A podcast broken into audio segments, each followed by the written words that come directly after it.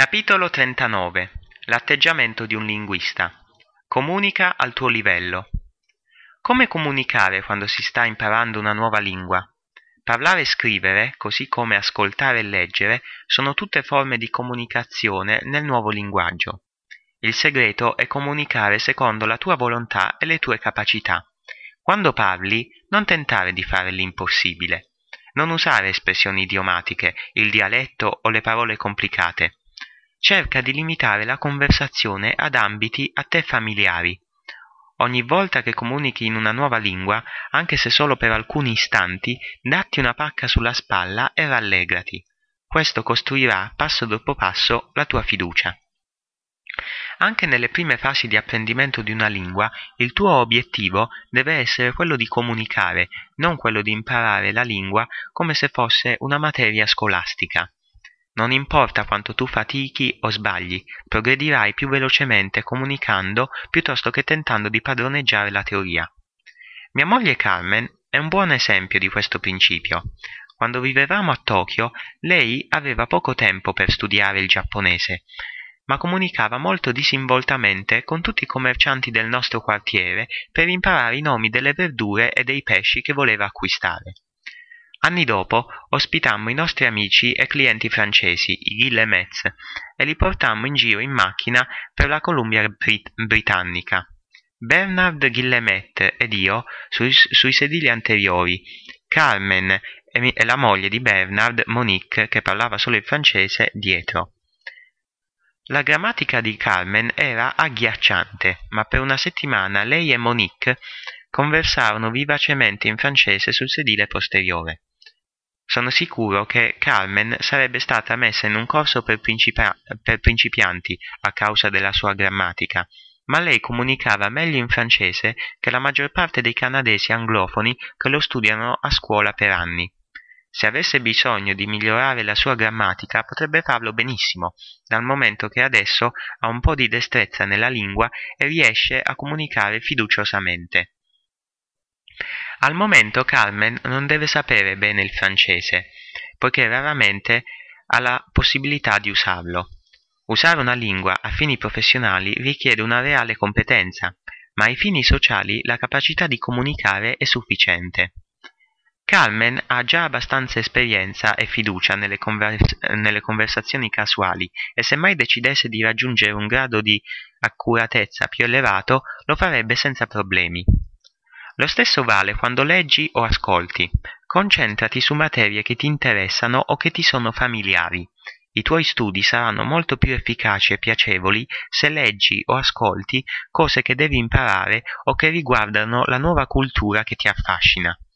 La ricerca di contenuti significativi è il primo passo di ogni linguista.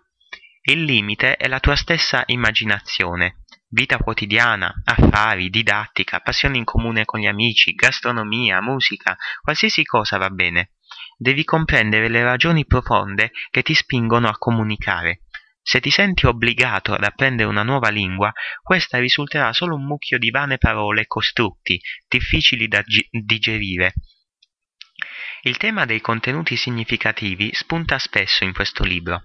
Si riferisce agli usi reali di una lingua, come per esempio una conversazione centrata su un certo tema, e non a dialoghi scolastici, né ad esercitazioni o questionari.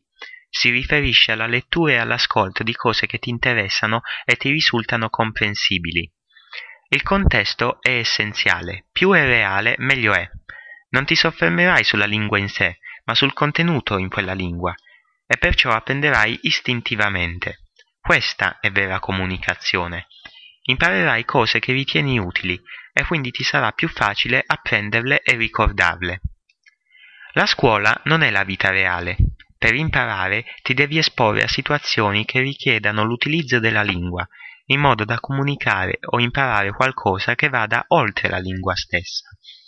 Nel, nel, Natale del 2001 frequentai a Vancouver la festa dell'Associazione degli alunni della Tsinghua University.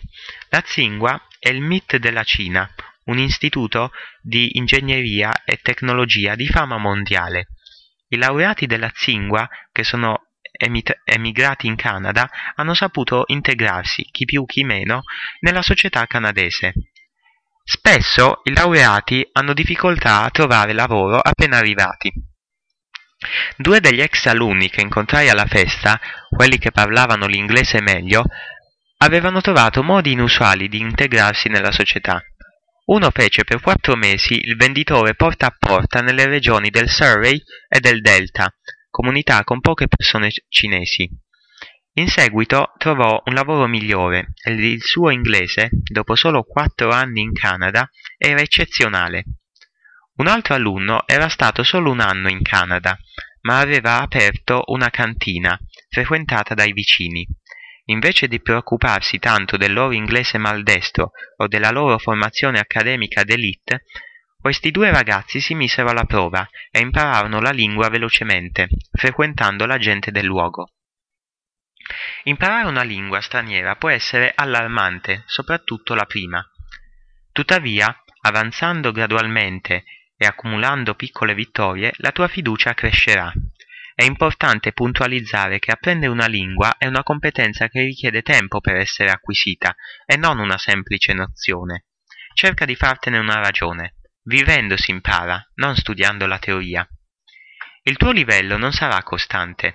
Negli sport qualche volta si va bene e qualche volta male, a prescindere da quanto si pratichi.